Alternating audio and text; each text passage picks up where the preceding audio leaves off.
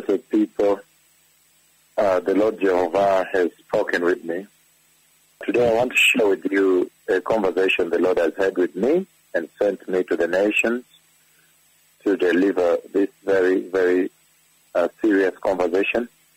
The Lord Jehovah, He showed me the map of the globe. And when He showed me the map of the world, then I saw fire.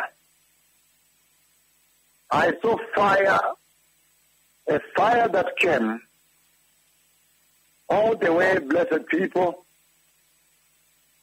And that fire,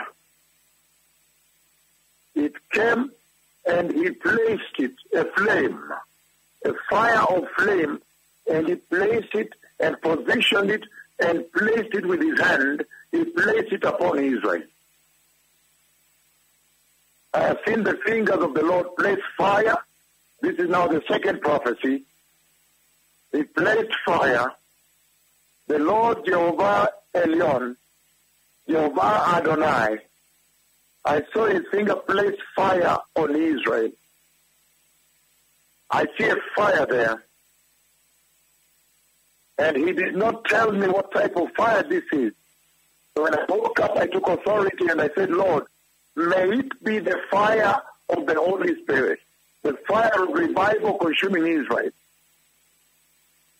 But his finger pushed the fire and placed it on Israel.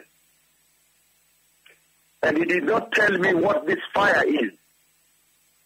But when I woke up, I took charge and stood before the Lord of all the earth and asked him, Lord, may it be the fire of the Holy Ghost, the of the Holy Spirit consuming Israel, with a big revival, the revival of Jesus, that they may know that Yeshua the Messiah has already gone to the cross and died for them.